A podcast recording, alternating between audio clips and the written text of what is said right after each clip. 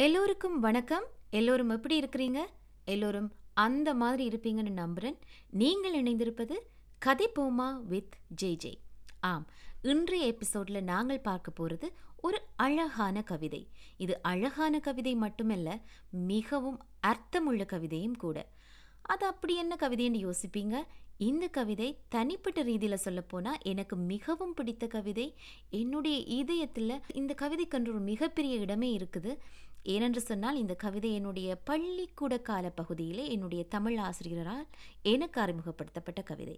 இந்த கவிதையை பார்க்கறதுக்கு முதல் இந்த கவிதையை எழுதிய அந்த கவிஞரை பற்றி ஒரு சின்ன அறிமுகம் கொடுத்தா நல்லா இருக்குமெண்டு யோசிக்கிறேன். இந்த கவிதையை எழுதியவர் ஈழத்தின் மகாகவி என்று அழைக்கப்பட்ட மகாகவி ருத்ரமூர்த்தி அவர்கள்.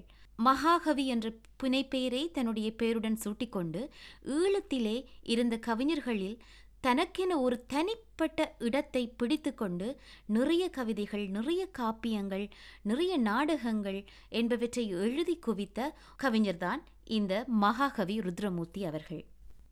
யாழ்ப்பாணத்தை பிறப்பிடமாக கொண்ட இந்த கவிஞர் மிகவும் முக்கியமாக தன்னுடைய கவிதைகள் சமூகத்தை பிரதிபலிக்க வேண்டும் என்பதற்காக மக்கள் படும் இன்னல் அவர்களுடைய துன்பம் வாழ்வாதார சுமைகள் கஷ்டங்கள் என்பவற்றை தான் தன்னுடைய கவிதைகளிலே முக்கியமான பாடுபொருளாக கொண்டவர். இவற்றைத்தான் உருவங்களாகவும் உருவகங்களாகவும் தன்னுடைய கவிதைகளிலே வடித்து இன்றளவும் அவை நிலைத்து நிற்க வழி செய்துவிட்டு சென்றுள்ளார் இவருடைய ஒரு சின்ன கவிதை ஒரு முகவுரை போல அமையப்பெற்ற ஒரு கவிதையை பார்த்தோமானால் இன்னவைதான் கவியெழுத ஏற்ற பொருள் என்று பிறர் சொன்னவற்றை நீர் திருப்பி சொல்லாதீர்.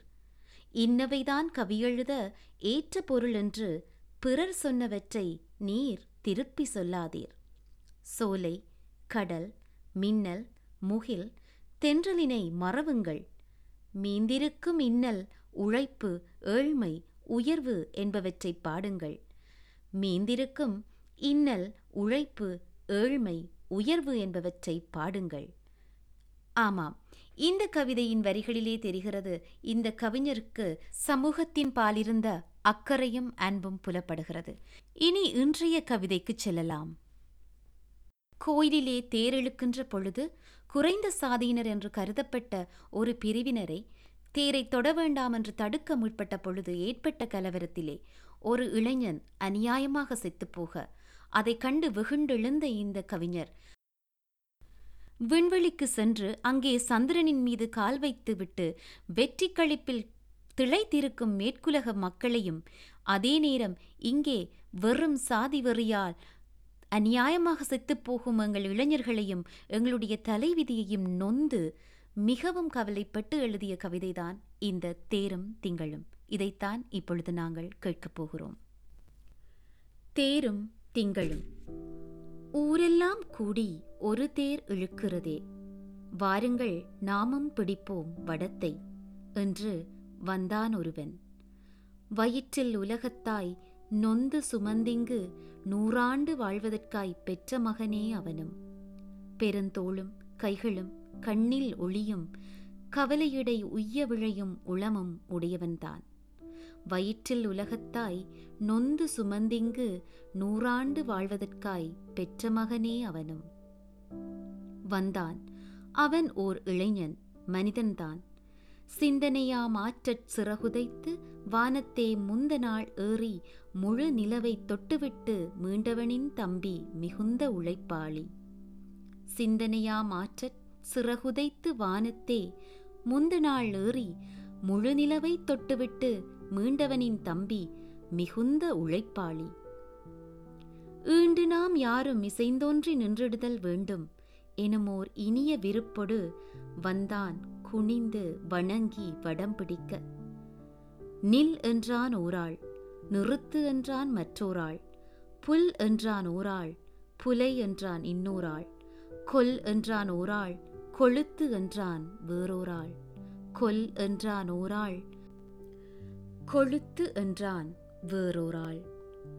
கல்லொன்று வீழ்ந்து கழுத்தொன்று வெட்டுண்டு பல்லோடு உதடு பறந்து சிதறுண்டு சில்லென்று செந்நீர் தெறித்து நிலம் சிவந்து மல்லொன்று நேர்ந்து மனுஷர் கொலையுண்டார்.